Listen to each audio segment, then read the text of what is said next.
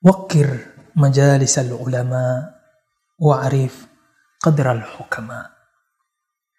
Kata Imam Harith al-Muhasibi, muliakanlah majelis para ulama dan kenalilah kedudukan kekasih-kekasih Allah ahli hikmah. Sahabat sekalian, tidak ada ajaran selain ajaran Islam yang mengajarkan cinta. Di dalam agama Islam, seseorang bisa dekat dengan Allah sedekat-dekatnya dengan cinta.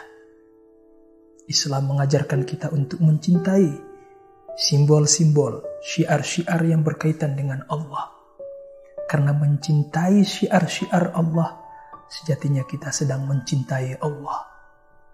May yu'azzim sya'airallah fa innaha min taqwal qulub.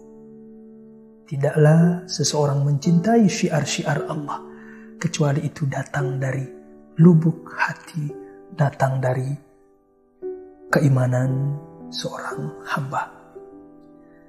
Karena mencintai orang soleh merupakan tanda iman kita.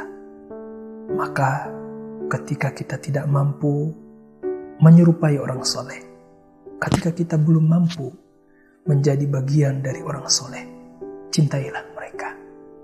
Dan kalau kita tidak mampu mencintai mereka, minimal jangan pernah sakiti mereka.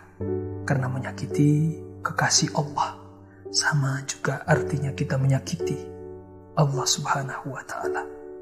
Dan sebaliknya, mencintai kekasih-kekasih Allah sama halnya kita mencintai Allah Subhanahu wa taala.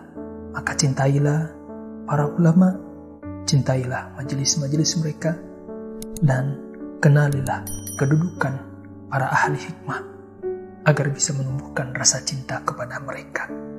Imam Syafi'i di suatu kesempatan berkata, Uhibbus salihin walastu minhum. Saya mencintai orang soleh, walaupun mungkin saya belum masuk kriteria orang soleh. Dengan itu saya berharap la'alli arjua minhum syafa'ah. Saya berharap dengan mencintai orang soleh agar diberikan atau agar bisa mendapatkan syafaat dari Allah Subhanahu wa taala.